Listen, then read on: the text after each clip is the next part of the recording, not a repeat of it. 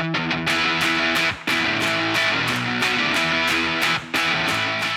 家好，我是酸奶。大家好，我是秋山未央。这是我们限定之桥的新一期节目。嗯，没错。就是我们每周都换一个新的主播。对，我们每周都是一个新的妹妹。嗯，就是上周我们那个给我们自己自我鼓励了一番，然后那个收到了很多听众朋友，嗯，然后给给我们留了好多言，然后很谢谢大家。嗯，对，突破了百条留言，当然这里面有一半是我的回复啊，我也非常的感动。都算，都算，都算，全算。对，然后当然还有好多朋友的留言我们没有来得及呃念出来，嗯，后面慢慢来吧，嗯。太多了，我们这一期节目时间可能就太长了，三个小时了。嗯，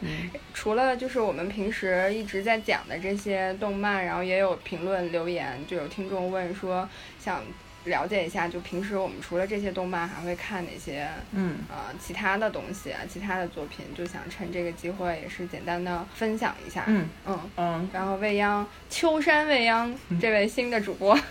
我分享一下最近在看的吧，就是呃，漫动漫的话，我在追那个从零开始的异世界生活，也是第二季。嗯，因为它也是一个我很喜欢的一个题材，是一个死亡回归的题材。这个我们后面也可以再讲一讲。嗯。虽然第二季对没有我很喜欢的雷姆了，这个也排上日程了，对吧？嗯，对，往后排一排。嗯，因为它那个轻小说内容还挺长的，但是动画我觉得没有展开太多，其实还有好多精彩的部分在后面。嗯嗯，对，嗯，然后其他的其实在追了几部国漫，然后后面也可以慢慢的去讲，可以现在不剧透。然后。然后我在看半泽直树的日剧，第也是第二季啊，最近这个特别火，特别好看。对我的微博的首页，经常会看到有人截图讲这个剧，然后我就零零散散的，我大概也知道这个剧讲啥了。你还是得看，它的主要是剧情啊、反转啊，然后还有这些演员的演技都特别精湛。嗯，就我看的时候，我就觉着，哇塞，我的脸上可能只有。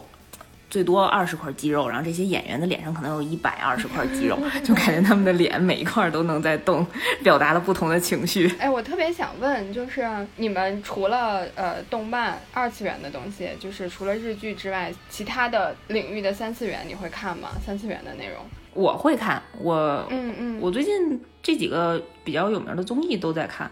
我比较爱看《浪姐》，就是《乘风破浪的姐姐》，然后每周都看有什么新的话题，还有这些漂亮的小姐姐们，嗯，然后。所以你的 One Pick 是谁呀？嗯，我比较喜欢张含韵和金莎。啊，对，我也挺喜欢张含韵的，就是没想到她 是吧，可可爱爱的，然后实力也很强。对，但其实跟她最开始出来比赛的时候，还是变化挺大的。对对对，不是那种特别纯情可爱的小女生，嗯。感觉有很多不同的面貌。对对对对对对对。然后还有《密室大逃脱》也在看，因为特别喜欢玩密逃，本来就特别喜欢。对，然后邓伦也特别逗，就跟，哎，太胆小了，每次出场就自带 BGM 的笑声。嗯，然后还要看街舞，就是这就是街舞第第三季了，这季特别帅。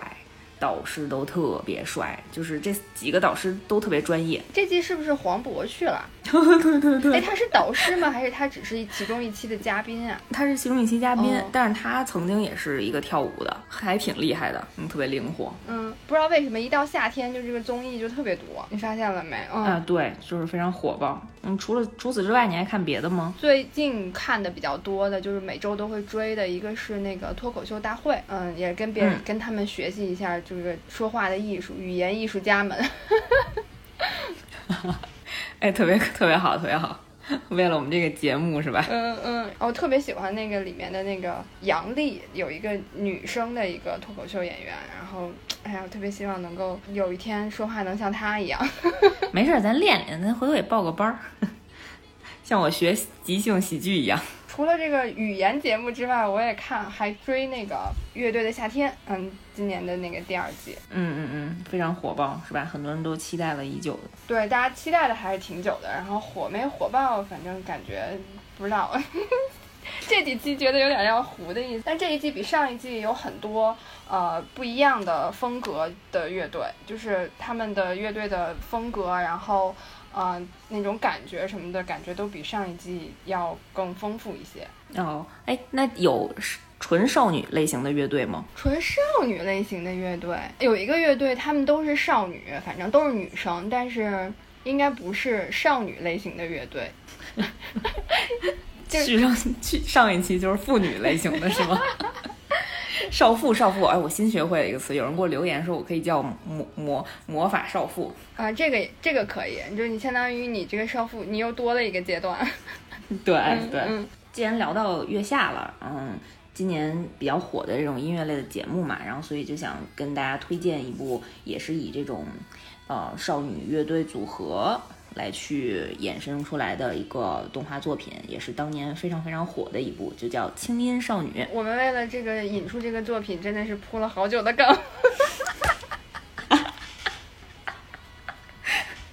假模假样的说是因为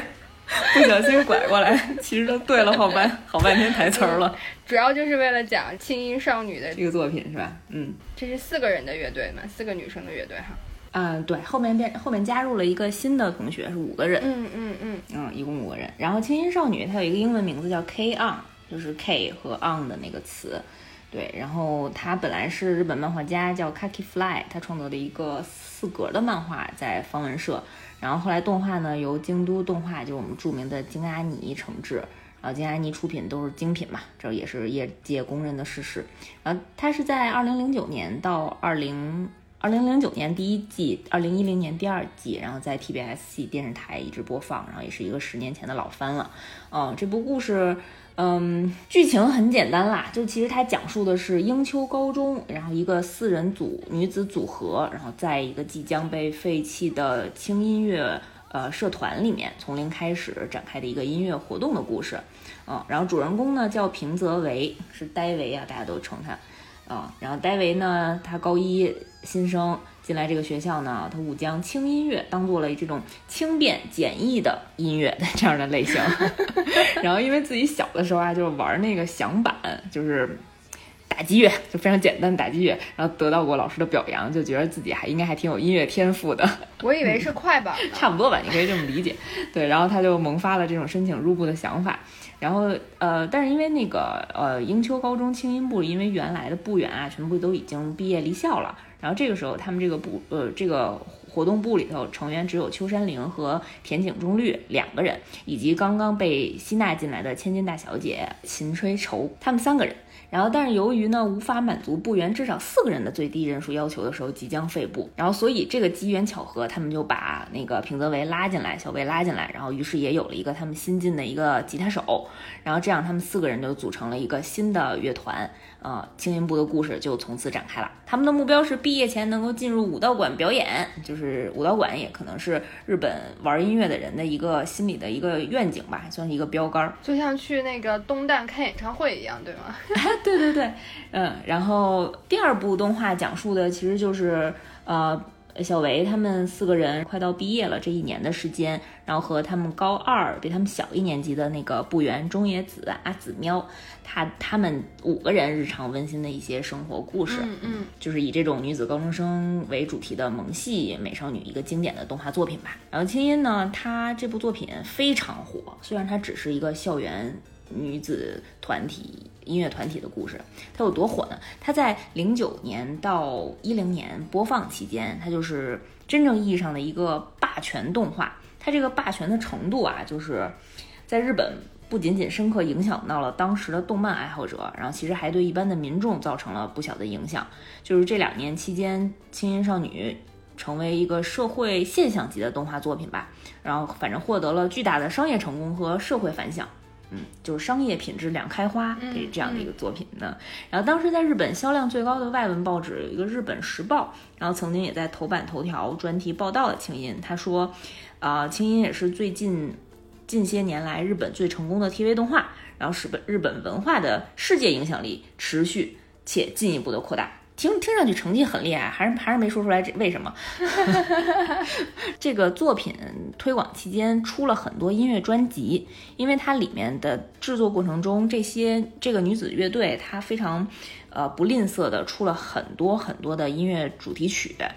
然后。这几个人的声优一开始的时候都是新晋声优，都是新人吧，基本上没什么经验的。然后因为这部作品，他们专门去学了乐器，然后就模仿这四个人在剧中的呃负责的，比如说是吉他手啊，或者是贝斯手，或者鼓手，或者是键盘手，他们就分别对应的学了相相对的乐器，然后还原了呃这个作品里面角色的种种的，比如说服服道啊、服装、道具什么的，然后到处去进行演出啊，就是这几个人。这几个声优也因为这部作品飞黄腾达，就是我觉得这是一部互相成就的作品吧。就是这几个声优也真的组了乐队了。嗯，就是因为是是挂着这个名字，挂着 K on 的名字的一个一个小团体，就没有说单独单飞出去再组一个乐队来去进行商业表演啊。嗯，这还是以这个作品。的声优为主，嗯，然后当时，呃，他们在音乐唱片上的成绩有多厉害呢？就是在动画播出之后啊，《青音少女》创下了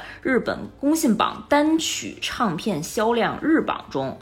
呃，在同一天独占排行榜前两位的一个记录，这个之前是没有的，没有过的，就任何人都没有过的。哦，就任何动画作品都没有过的，对吧？对对对。一般来说，这种在榜单首位的都会是什么样的人呀？就是属于兵器部那种的，对吗？啊，对，我也想说兵器部，可能就认识他们几个吧。嗯嗯，对，都是这样，就是国民，就是全全球球迷级别的 这样的 艺人。嗯，然后动画，它的动画在整个这个公信榜单的呃年榜动画游戏这个特摄部门当中，然后清音的动画歌曲在前十名当中。这一部作品就占有六席，就是所有的动画作品，对动画游戏类的，嗯嗯嗯，这基本上就是属于属于图榜了。对对对，基本上是，可能占优势的就是他们本身就是一个音乐主题的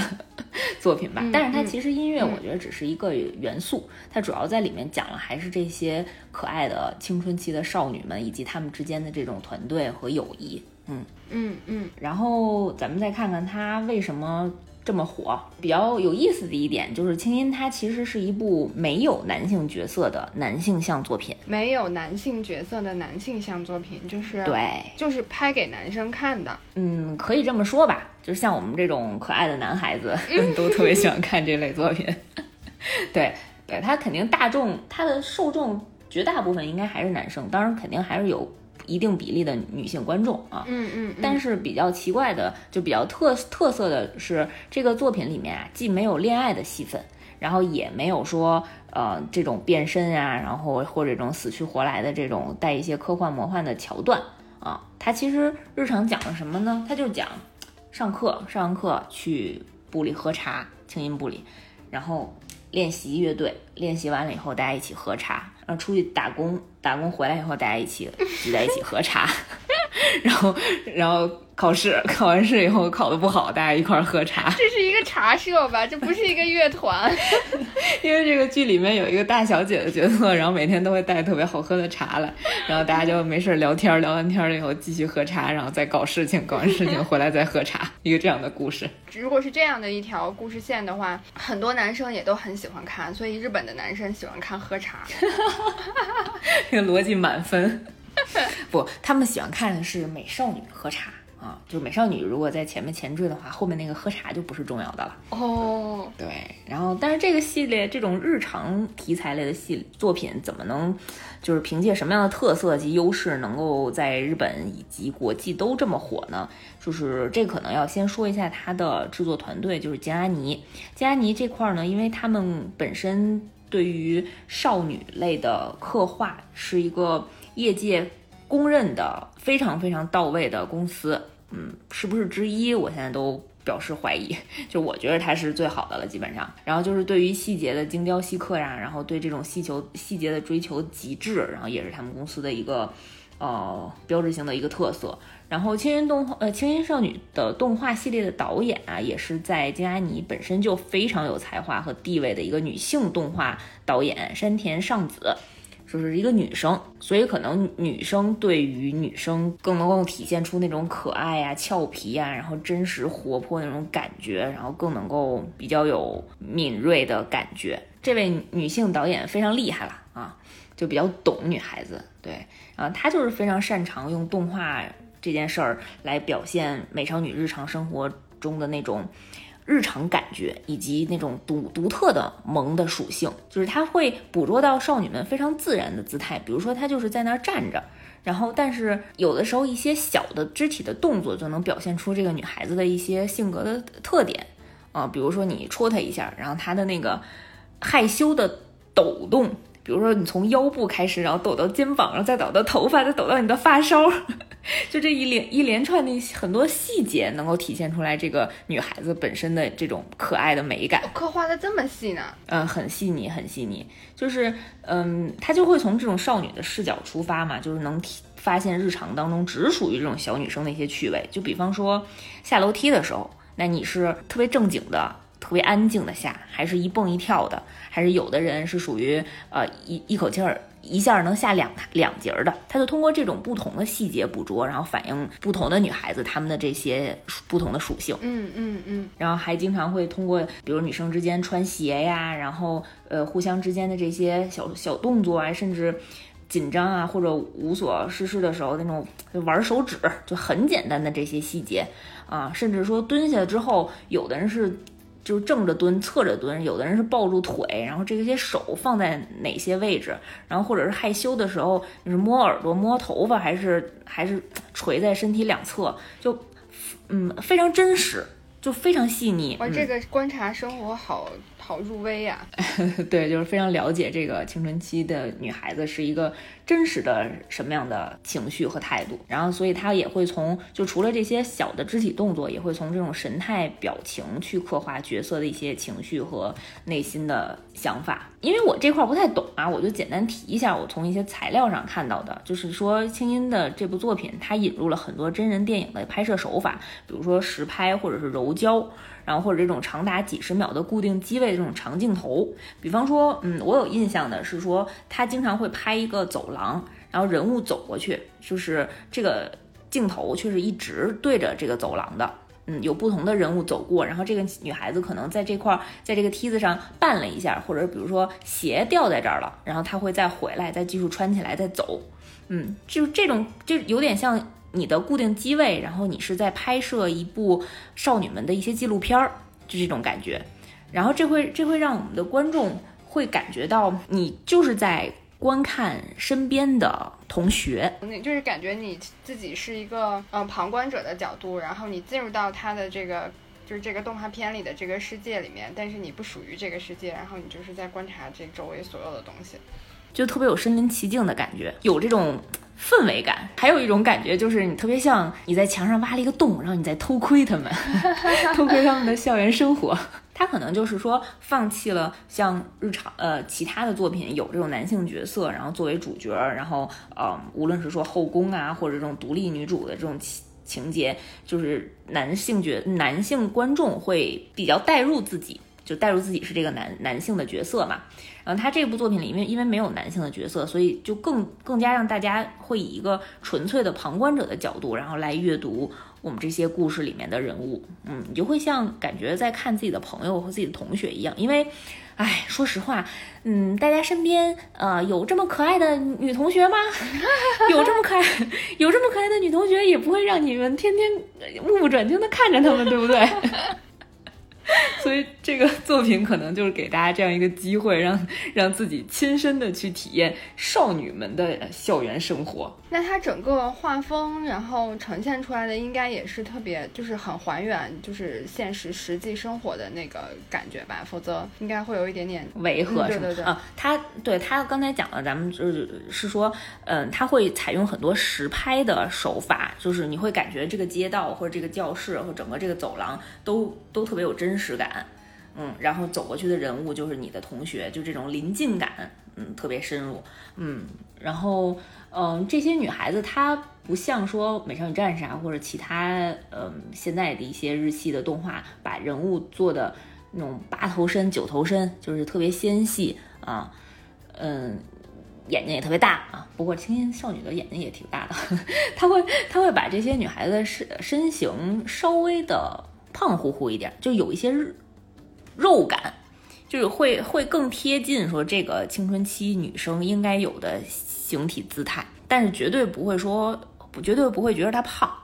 就是会觉得可爱，就都是很正常的比例。只不过因为其他的作品里面描述的那个女生的比例都太纤细了，就是太石那种石榴头身了。我刚刚说了场景，说了人物，然后这些都是有可以在现实生活中找到原型的，对吧？就包括那些街道啊，然后学校的样子啊什么的。呃，是有的，是有的，就是里面有很多内容都有现实的对照。然后比如说主角他们上学途中沿路的呃沿路的那个呃两边的商店，然后都是参照京都市左京区北山通，然后还有白川通。这几个地方就都你能在现实社会中找到还原的场景啊，然后而且它里面经常这些呃女生会逛乐器店，因为他们是乐队的嘛，所以这个乐器店和商店街也参照了京东市，呃中心四条河源町那一带的商业区。嗯，我看到过对比图，因为河源町我也经常去，就是去去日本玩的时候。哦，然后像呃，其中有一个同学去搭乘的电车呀，还有那些候车的月台，也都是参照了京都市内的一些嗯现有的，就是一些既有的一些车站去专门还原的。哎，你那你去去京都的时候有打卡吗？我有打卡一些比较知名的景点儿，比如说他们三年级休学旅行的时候去过金阁寺啊，然后天满宫，还有一些神社什么的啊，就这类都是。大家经常去的一些文化旅游景点，对，然后像他们几个人读的那个英丘女子高等学校，然后其实是以呃滋贺县犬上郡丰乡町的町立丰乡小学旧学旧校舍，就是以这个校舍为舞台去进行的描绘，就是很多场景呀，比如说像他的那个呃学校里面的。走廊，然后还有他那个学校一个小的很小的演出台，都是在那个小学的旧址旧校址里面能够一比一还原的，真实存在。然后这个也是大量动画爱好者去这个地方圣地巡礼的地点。哎，其实日本有好多就是这种就是打卡那个动漫呀、影视剧的这种这种景点儿。我记得那个就是最有名的应该是那个镰仓吧，就是《灌篮高手》里面的那个。我当时就虽然我。看《灌篮高手》看的不是很多，但我当时去镰仓的时候，还是在烈日炎炎下，就是烈日直对着我，然后我在那个那个火车那个那个口那个路口那个地方站了大概得有半个多小时吧，就为了去拍那个火车过去的那个经过的那一幕，是吧？对对对对对。那你拍到了吗？我拍到了，但全都是人，没有樱木花道和晴子。对，就全都是游客，嗯。嗯，然后像那个我之前去东京附近玩的时候，去过香根，啊，然后香根它其实是 EVA 一个比较著名的一个 圣地巡礼，就是，呃，因为因为它讲那个东京被毁了之后，作为人类反击的那据据点儿修建的第三新东京市嘛，那个就是在香根以香根对展开的，嗯，以香根的场景实景取景吧。然后我当时在香根玩的时候，就买了好多 EVA 特供的周边，那底下都写着“香根”两个字。然后还有比较有名的是之前《你的名字》那个电影不是很火吗？嗯嗯。然后在它就是以东京新宿那一边，还有那个须贺神社吧，就是它那个须贺神社的一个台阶儿，就是这两个人在最后电影结束的时候，然后互相相遇的回眸，对对，回眸相望。嗯，那个地方非常有名。这种电影里出现了很多经典的名场景，然后大家日常旅游的时候可能都会涉及到啊，比如东京塔呀，然后呃新宿车站呀、国立美术馆呀之类的，还有好多类似于像龙猫啊，然后还有未名呃未闻花名，就是我们仍未知道那天所看见的花的名字，能背下来这个题目我也挺厉害的。就是好多都是奇，他们这个这两个都是奇遇县的。一些场景，嗯，有好多作品感觉都是埼玉县。埼玉县也在也在东京旁边吗？嗯，在东京的旁边。那下次可以可以去玩一下。哎，不知道什么时候可以去。哎，希望能尽早。比较有意思的就是说，我觉得这样其实是能够带动很多旅游业的发展嘛。啊，因为还是因为日本的动画作品的影响力会大一些，所以慕名而来的这种旅游业。呃，旅旅游的人可能会很多，然后所以他们就愿意把这些现实当中的场景，然后植入到作品当中，然后作品里面也愿意去还原现实当中的场景，就做一个就是双双向的引导吧。对，就是有一个 A P P 是专门帮你去查，就是那些电影的取景地的。哦，不知道动漫这块有没有？嗯嗯，对比一下，就是比较有意思的，就是因为嗯，国内吧。嗯，怎么说呢？我也不知道这段能不能说，会不会被吓掉啊？就是咱们因为一些特殊的原因，就是因为咱们的很多动动画作品里的可能会涉及到一些超自然的现象。那如果你但凡有这些元素、这些现象的在在作品里面，呃，我们的这些审核制度呢，就不会允许你跟现实的地名啊，或者现实的一些。嗯，人物的名称啊，就直接有相关相相关联性啊。哦，好像是我们我对我们之前有一部作品，哎，我不说名字，不知道大家能不能猜出来。它这个作品本来这个篇章叫北京篇，但是因为不能叫。不能说这个名字，对，所以就改成了别的名字。就很多电视剧里面，他们那个说这个城市在哪儿，明明看的是上海，但非说的是另外一个不知名的一个地方。对，然后这个作品里还有一块特别逗，就是有一个主角，然后带着。一些陌生人想去甩掉那些陌生人，开车啊，想去甩掉跟踪他的这些陌生人的时候，然后就盘到了一个呃北京非常知名的西直门的桥上，然后就跟着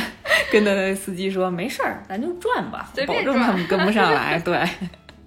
嗯，有这都有这个梗了，哎，我们就当时就在在想，为什么不让我们叫这个名字？嗯，就是那个不在北京的听众可以搜一下那个西直门。嗯，对对，世界第八大奇观。对对，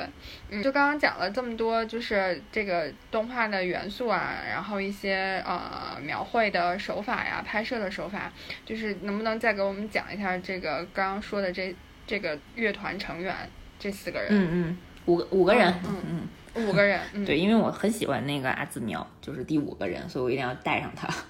嗯，对，简单简单也再聊聊我们这几个人物吧，主要也是因为靠这几个人物撑起来的整个作品嘛，整个作品就围绕着他们的日常生活展开。那第一个主角就是刚才咱们也说到了平泽唯，就是小唯，啊啊，他的配音演员是风崎爱生，也然后也是因为配这部作品非常非常火。呃，这个这个声声优本身长得就特别可爱啊，我也非常喜欢他。嗯嗯，有兴趣的同同学大家可以去搜搜索一下。啊，然后他在呃小维呢在轻音部里面担任的是吉他手和主唱的角色。然后当时也说了，他就误把轻音乐当成轻便简易的音乐，所以能看出来这是一个嗯，就是反应可能比较迟钝，然后经常脱线，然后学习也不太行，个性比较天然的这样一个。嗯，可爱的女孩子，对对对，嗯，然后呃，她特别厉害的时候，她是她拥有绝对音感，你知道这是什么意思吗？绝对音感，就我之前看韩综的时候，他们有这么个游戏叫绝对音感，考的是那个节奏感，还是考的是是什么感？我跟你说一下什么是绝对音感，它它实际指的是说不呃具体不需要基准音就可以分辨一个声音的具体的音高。就比如说，噔，我打了，我弹了这个音，然后你对方就能告诉我这是哆来咪发嗦拉西的哪个音，就是几大调的几，就不需要先给一个基准音，什么小时候上那个那个那个音乐课不什么什么试唱练耳，不都先给一个基准基准音吗？对对对，就是有绝对音感的人就不需要给这个基准音，所以就是一般说这个这种能力大多都是先天的啊，当然也可以后天后天练吧。你使劲练也还是可以能练出来的。比较有名的像贝多芬啊、莫扎特啊，都都有这种能力。然后周杰伦，动画片里头比较有名的应该是柯南。柯南还有柯南还有这个这个能力呢。虽然他五音不全，他唱歌五音不全，但是他有绝对音感，就是他能判断出来这个音的音调。哎，我我也五音不全，下次我也试一试，看看我有没有绝对音感。可以可以，我下回跟你玩一个。嗯，然后还有像《交响情人梦》里面的野田惠那个女主角，她也是有，嗯，这个片子也很好看。然后再说回来，就是小维，小维就是特别可爱。然后就比如说，我记得有一集，他们班班长就问他说，让填大学志愿嘛，然后就跟他说，你要是再不努力，你可能就家里蹲了。然后小维就瘫在那儿，然后软绵绵的，然后。就就撒娇，然后想怎么办也不能家里蹲，然后自己瘫了一会儿，然后后来又跟自己说，哎，算了，家里蹲就家里蹲吧，还是不很不是很想努力呀，就是特别呆，然后特别可爱。嗯，然后如果你在 B 站上看这部动画作品的话，嗯，如果你打开弹幕，基本上每一集都会有百分之六十的弹幕在刷平泽唯是我老婆。不要跟我抢，是这样的，嗯，这个是绝对主角，对吧？嗯，其实他们四个人，他们四个人都算主角，只不过说小维是一个线人吧，就以他的呃视角让他进入参加的轻音部，嗯，加入到这个大家庭，所以就把他放在第一个了啊。再加上他是这个乐队的主唱，吉他手和主唱，嗯，站的比较靠前，对。哎，那所以他是这个乐队的就是队长吗？leader 吗？嗯，不是。leader 是鼓手，待会儿我们可以聊到。比较有意思的就是他们这四个呃主人公，他的名字都是源自日本真实的乐队，这个 P Model 应该是这么读啊，我也不知道。他这个乐队呃本身对应这个位置的呃真实的人物，嗯，比如说像小维，他的对应的那个真实的人物就是呃这个乐队里面的主唱兼吉他手平泽进。他叫平泽唯，用了人家的姓儿。嗯哦，嗯，都是有对应的，就这几个人都是有对应的。然后刚才你说到了呃队长嘛，然后咱们就可以先说队长。队长叫田井中律，就是小律律师的律。然后他是队长兼鼓手，嗯，就是日常是一个很酷的一个小女孩儿啊。然后因为不太擅长，就是要求特别细致的那种乐器，然后所以他自己选择了架子鼓。我觉得。一般乐队里面的鼓手都特别酷，就是特别有力量。你知道国外的情况，国内那些摇滚乐队，就是基本上一个乐队里面人气最高的，除了主唱之外，就是鼓手了。因为就是架子鼓这个东西，我觉得就是充满了力道，嗯，然后尤其是有的乐队还是配一个女生当鼓手，哎呀，就觉得帅，特别酷，嗯，霸气。对，然后那个小绿，她就是性格有点大大咧咧，然后，嗯。有的时候重要的社团活动也会忘，然后跟我们另外一个贝斯手秋山绫，他们俩是青梅竹马。然后因为他的性格比较像小男孩，就是比较硬朗，所以他其实就经常老戏弄呃小玲，就是刚才说的那个呃贝斯手，待会儿我们提到。嗯，然后整嗯，然后小绿他呃本人呢也比较擅长解说和模仿别人的声音，所以他在别人练习或者别人演出的时候，经常在后面解说。就下面出场的是什么什么什么，他给我们大家表演的是怎么着？他经过了什么样的一些激烈的角逐？嗯，特别有意思。前方记者发来了现场报道。对，嗯，然后他也是不不太好好学习吧，嗯，不怎么用功。然后临考之前一晚上，然后去接受那个他那个青梅竹马小玲的辅导，然后就能轻松应对考试，还是比较聪明，非常热血，然后有一股冲劲儿。嗯，然后他的那个姓氏也是源自刚才提到的乐队里面的鼓手田井中真利，嗯，又用了人家的姓儿，好像这几个姓儿都是一样的。所以他经常这样闹他们的这个社团的团员什么的，他还有队长的微信吗？呃，有，因为他们四个人都挺不正经的感觉，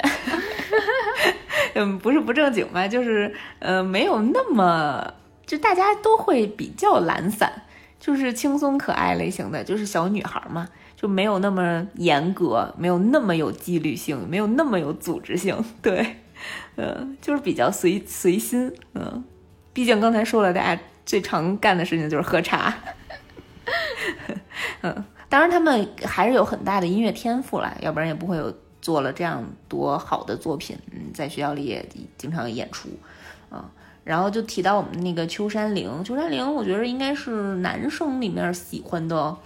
会更多一些吧，就刚才提到的第一个主角小维，可能女生喜欢的多一些。嗯，我我我不代表别人的意见啊。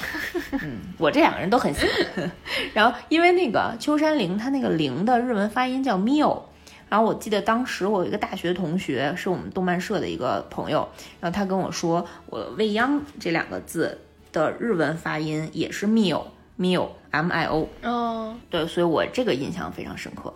嗯，然后那个小玲她是，呃，乐队里面的贝斯手，还有伴唱，嗯，然后本来呢，她是要参加文艺部的，她是一个，嗯，有留着黑长直，就非常标准美少女这样的一个美少女，比较害羞，可能还不像女团那样劲儿劲儿的，嗯，就比较害羞，然后比较正统，嗯，本来要加入文艺部，嗯，应该是一个文艺小青年，然后但是被刚才说的青梅竹马的小绿拉进了乐队，拉进了这个轻音部，然后性格呢就是属于，嗯，非常认真，然后学习成绩也特别优秀，嗯。嗯，但是就是出乎意料的比较害羞，所以让大家都忍不住的想去调戏他一下。嗯，然后嗯，就是因为害羞嘛，所以他其实就是他对这几个乐器应该都比较擅长，然后觉得吉他可能更引人注意，所以自己选择了贝斯。就对这几个弦乐应该都比较擅长。但是贝斯很难弹呀，应该很多人也都会注意贝斯的。贝斯手的，是吗？我觉得那这几个姑娘长得都这么好看，一定安在哪儿都会注意到的。嗯，然后她是左撇子，所以呃，在剧中，对她剧中是专门去有一集还讲了她去乐器行，然后要买左手弹的反着的这个贝斯，还挺难买到的。而且这个他的那个。呃，声优日立阳子专门为了这一点去学习用左手弹贝斯，然后在演唱会上的时候也还原了就是左手弹贝斯的这个感觉，这个表演还很敬业。感觉那个这这部作品所有的主创的人员，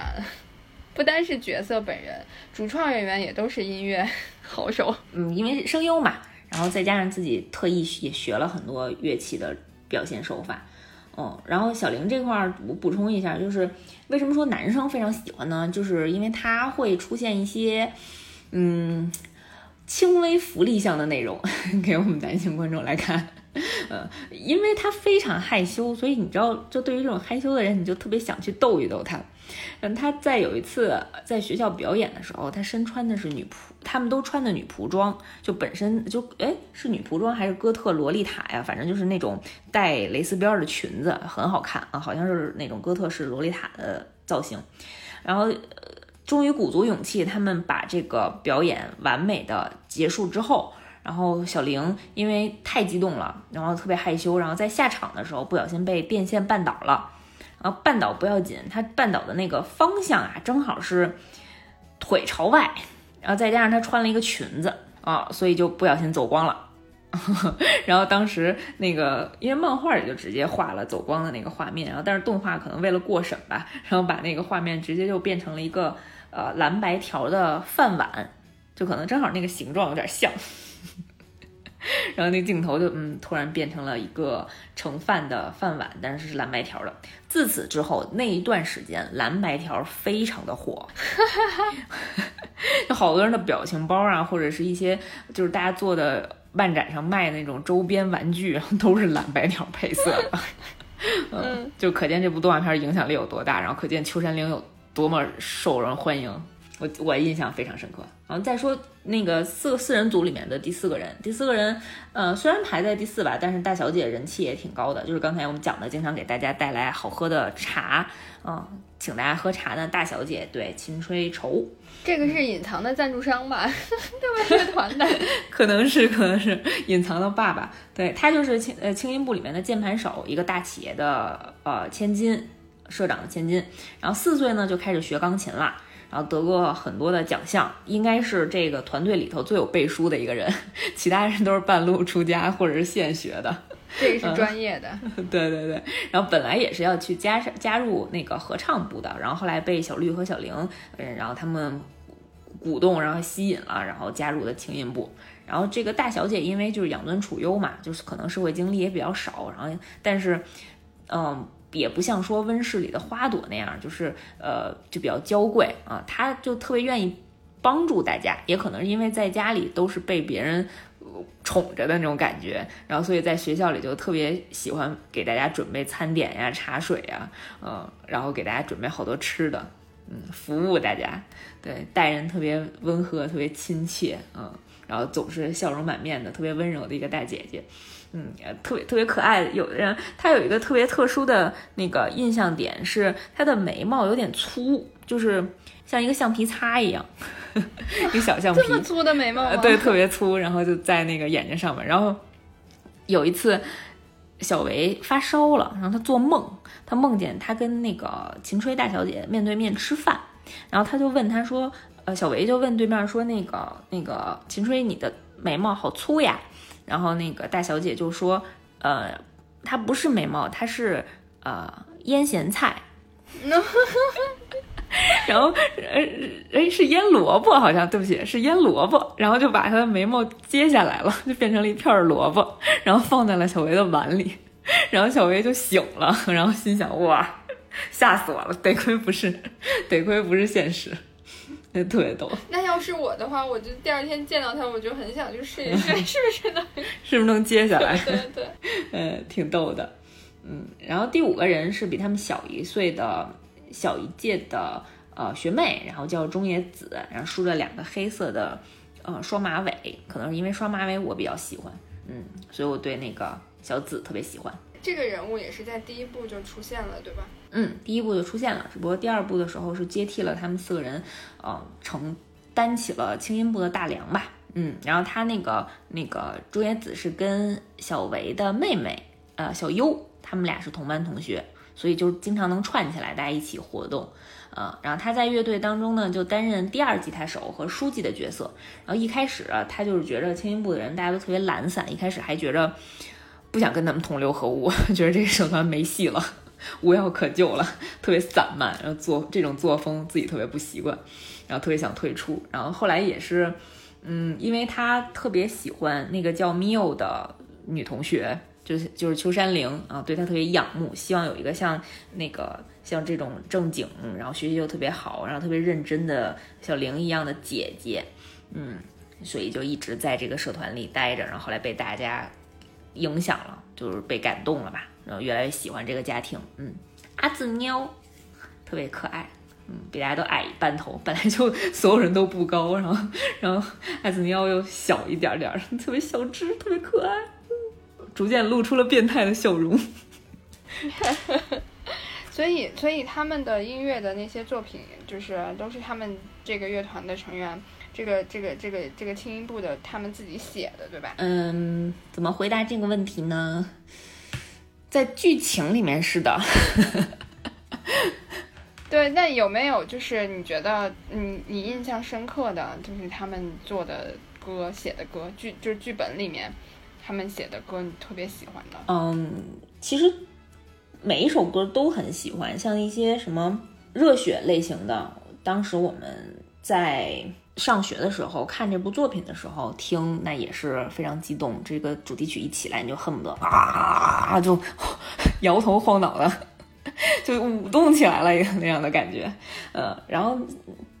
如果说只能选一首的话，我觉得还是想选最后大家要毕业要离散的时候，然后这个呃高一年级的这四个人，然后给阿紫喵留的一首歌叫《相遇天使》。对那首歌特别感人，就是描述了说，如果大家把相遇用一个词来表述的话，嗯我我愿意称它为宝物，就是大概是这样，就是整个去讲互相之间的这种友谊啊，这种少女之间的这种感情，嗯，大家相遇就是每个人都是天使，感激这段在一起的时光。嗯嗯嗯，哎，就是听起来已经有离别的氛围了呢。对，因为这那块儿的剧情正好是讲这四个人高三毕业了，然后留那个呃小紫阿紫喵自己一个人，然后把这个乐队乐队继续组建下去。我觉得是挺挺伤心的。你们四个都走了，就留我一个人，怎么办呢？我去哪儿招新啊？这个拉新的重任交给了我一个弱小的肩膀。嗯，就是一下子就有了那个就是高中毕业的那个画面感。对对对，当时我就记得很多人在留言的时候，就评论里面就讲说，嗯，上学的时候开始看这部作作品，然后看完了两季，然后自己高中还没毕业呢，但是主角先毕业了，就感觉到提前这种跟朋友们离别的伤感，嗯，提前预演了一遍。嗯，像我看的时候是在上大学那会儿，应该，嗯，所以所以没有出高。高中离高中稍微远了一点儿，但是也能够回忆起自己高中啊，然后，呃，之前跟朋友们离开，然后为了自己的梦想，然后再去啊努力 的这种心情。想到了什么？想到了什么悲伤的事情了？没有没有没有，嗯，我就记得那会儿上大学的时候，嗯，那段时间我是在买一本杂志叫《动感新势力》，我不知道听众有没有人也是这本杂志的当时的呃读者啊。呃，它每一集每一期杂志会送一个 CD，这个 CD 里大概有十二到十五首动漫的音乐，就是现在正在热播的或者是以前比较经典的动画作品它里面的配乐。啊，反正清音那两年呢，呃，动感新势力就经常会放他们的呃音乐作品，然后我记得还有一集。还有一期杂志是送了他们武道馆，就是这几个声优武道馆表演的一个一个 live 的一个录像带，就是那个应该是 DVD，嗯，那会儿应该是 DVD，嗯，我也是在那个杂志的光盘里面去看到的，嗯，然后那会儿啊，为什么要提这件事情呢？因为那会儿我在上大学的时候，是我们学校的。呃，广播站的一个成员，然后我那会儿呢是大概在每周三、每周四的时候，然后负责我们广播广播站的午间的节目。然后我就跟另外一个跟我一起看动漫的一个搭档，然后我们就中午就给大家推荐动漫的音乐，就可能就跟大家分享一下这部作品，然后简单三五句介绍一下，然后介绍一下这部音乐，然后我们听的时候是一个什么样的感受。然后反正那时候我就私信啊，就推荐了好多我特别喜欢看的动画片里面的配乐，我就推荐了好多轻音的音乐，反正就听呗，特别开心。你这从小就做播客呀？对啊，上高中的时候，难道你不知道吗？我上高中的时候也是咱们学校的广广播站的。你是电视台的吧？对，咱们那广播站和电视台是一个，对，合在一起的。嗯，那个时候咱们还是叫青春基地呢。啊，对对对对对，嗯嗯。然后我还曾经去过你们那个青春基地，看你们那个，就是我当时对那个剪辑特别感兴趣，然后我还去看过你们那个剪辑的那个机器，因为我们那个就是校团委不是对面的那个。对对对，咱们是三大组织之二，是吧？对对对，你是那个团委的，怎么说来着？你什么职务来着？反正也挺高的一个干部。都忘了，就反正咱们两个，咱们咱们两个社团的那个办公室是围着那个老师的，就是在老师眼皮子底下的。对对对，就是教导处旁边的两个社团。嗯，然后我介绍一下我们学校三大恶势力啊，一个是，一个是呃酸奶。主导的团委，一个是我主导的青春基地广播站，还有一个忘了是谁主导的学生会。我们三大恶势力天天在学校抢活，抢抢新来的学生。对，就每到九月份的时候，就是嗯，看到我们迎新是吧？对对对，拉也是跟那个青音部一样，就拉新嘛，然后招人，然后就看我们在各种地方流窜。嗯，对，特别特别好。然后就是。就正好提到了嘛，就是感觉看这部作品的时候，也能回想起来自己当年在上学的时候，这种就是跟很多同龄人在一起，然后为了一些很小的，现在想起来就是很小的事情，然后就可能也很不觉着有意思，现在不觉着了，当时就觉得是生命当中的大事儿一样，就是这些嗯能让你激动或者是感动的这些小事情，然后大家一起凑在一起去做，然后去。我觉得就是印象特别深的，就是那个每年那个红五月的那个合唱比赛、歌唱比赛，对对对，然后就感觉特别的有，当时就觉得特别有凝聚力。我们那个合唱比赛还搞得反正挺高级的，还分声部啊，还有什么领唱啊、主主唱、主领唱、副领唱什么的，就是那些主领唱、副领唱的人就会特别的有这个责任感，然后就组织大家去练习什么的。我记得当时。好像还表演过舞蹈，就是一边唱歌一边跳舞的那种。那我没有，但是毕竟咱俩后两年是一个班呀。我忘了，我忘了。我记忆当中怎么跟你的记忆不一样了呀？那就是那个班，那就是另外那个文科班跳的舞。咱们是两个文科班一起表演的。咱难道不是文科联合班吗？就觉得那个时候，反正每年到五六月、四五月份的时候，大家就都为了这个事儿特别的认真，然后经常能听见午休的时候，中午吃完饭就听见有人在那讨论这个练歌是吧？对对对，这应该怎么弄，那个应该怎么弄？嗯，嗨，不上课干什么都行，什么足球赛啊、篮球赛啊，然后那时候还有咱们学校组织的振兴杯，嗯，就是各种球类的比赛，然后这种红五月歌唱赛，然后还有新生戏剧比赛，嗯，还有。嗯，春节联欢晚会，然后这这会那会，反正能叫出名的我都参加。不上课是最好的。对，嗯，反正校园里啊，那种挥洒的，无论是泪水还是汗水，我觉得是最美好的了。嗯嗯嗯，就是非常稚嫩。我现在还能找出来当时咱们那个好多表演的录像呢，我都没脸看。我觉得是特别纯粹，就是哎呀，就是能在那个那个时间段里面，然后只为了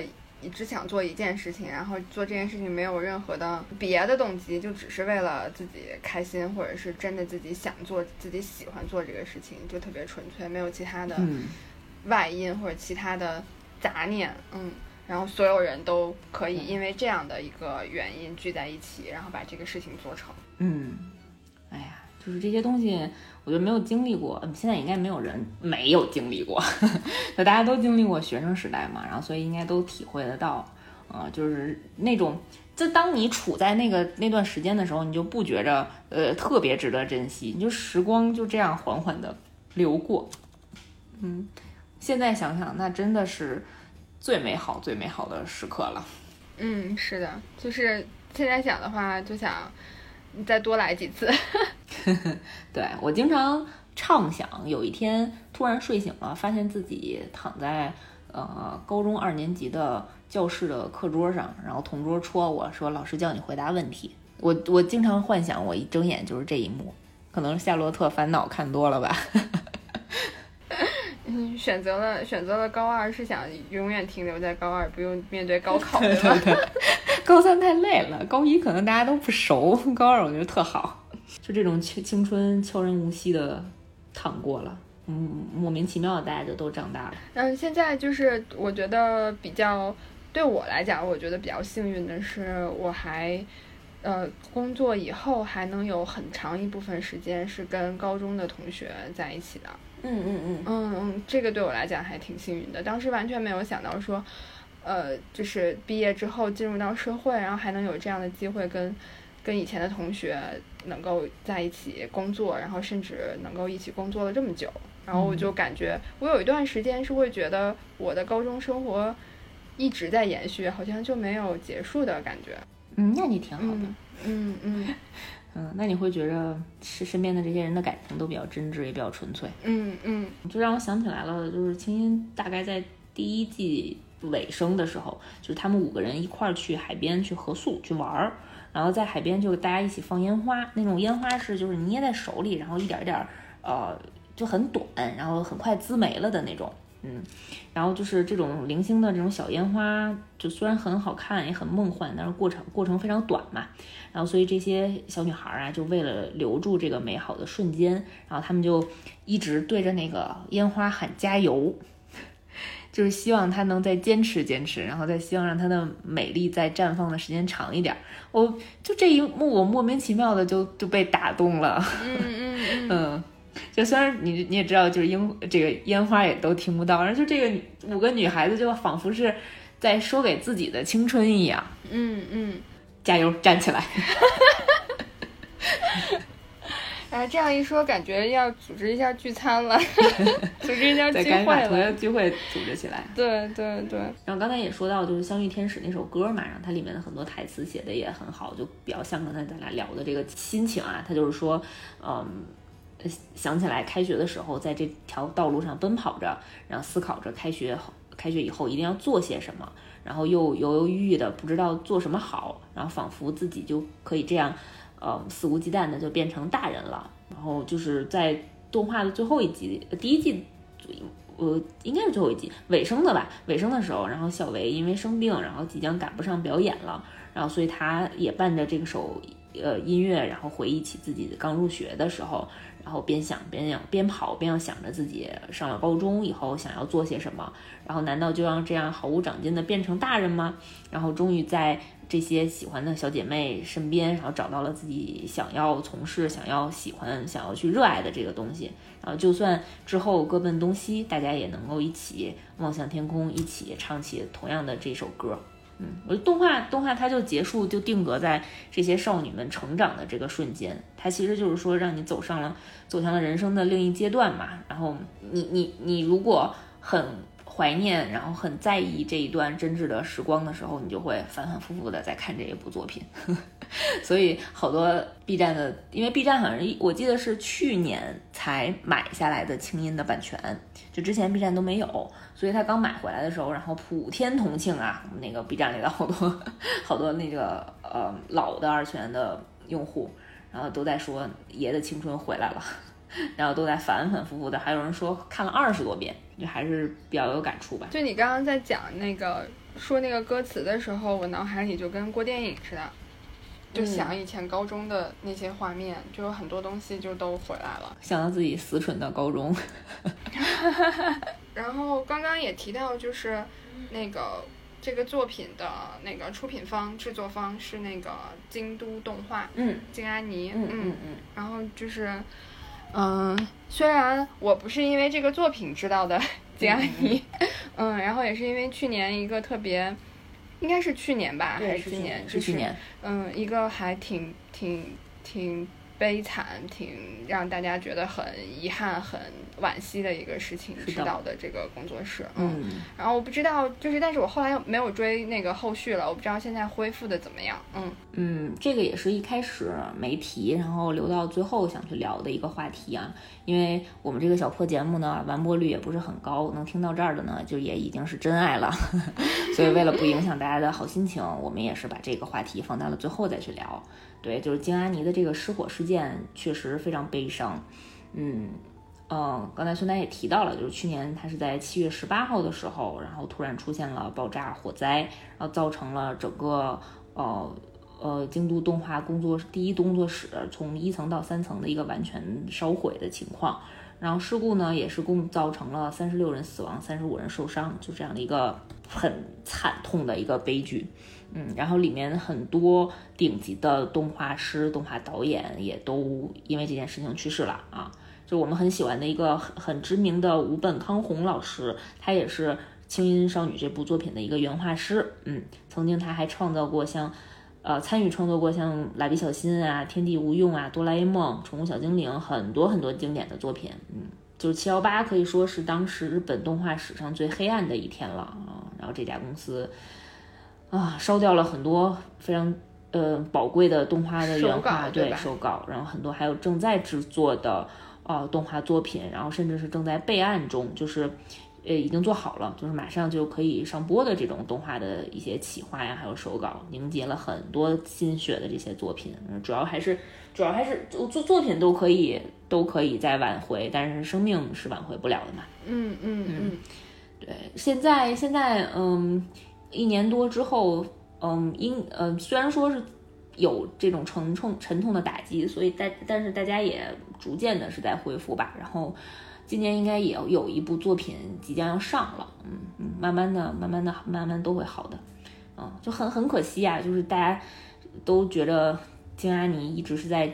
竭力向世界传达美好，来表达爱，就用这样高质量、高水平的作品，然后一直在表达他们的对呃动画的热爱和这种初心，嗯，带来了这些欢乐。嗯，去年看到这个新闻的时候，虽然我不是一个就是。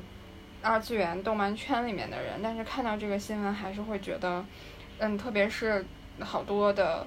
这个漫画家，然后导演，还有这个这个这个动画师，他们的生命逝去，然后还有很多作品，嗯的手稿那种原稿都不见了，然后都会觉得是一个。就虽然我可能对这些作品、对这些人都不是很了解，我不认识他们，我可能连知道都不知道，但我还是会有那种心痛的感觉，就是可能是对创作者们，就是这种艺术家们的一种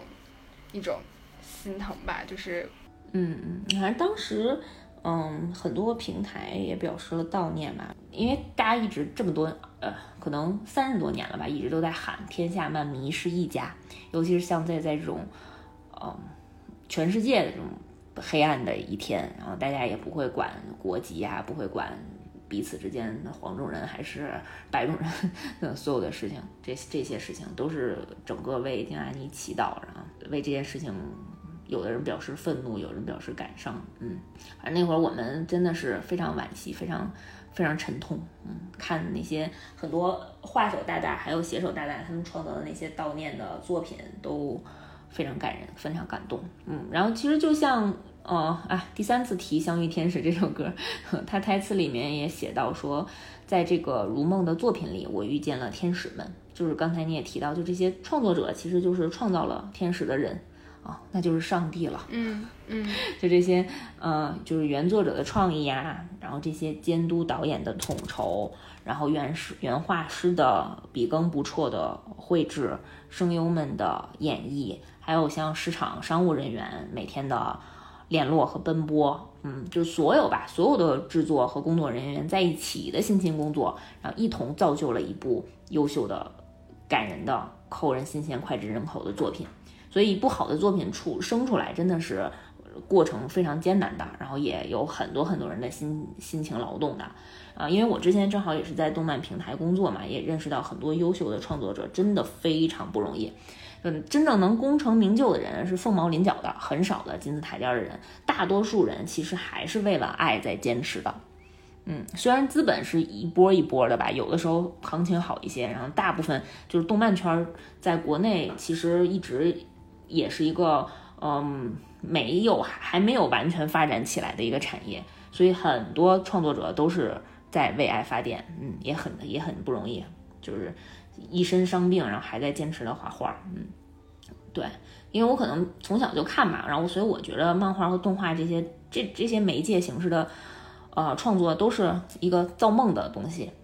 嗯，然后每一部作品里面都是这些创作者背后付出了辛勤劳动为大家编织的一个梦，造梦，他们都是造梦师，这些对他们创造这些创作者跟他们笔下创造的可爱的角色一样，都是世界上最可爱的人。希望我们也能够坚持把这个动画、动漫的这些作品分享出去，然后能够同时也能够给大家除了经典的，然后热门的，我们也希望是说能够。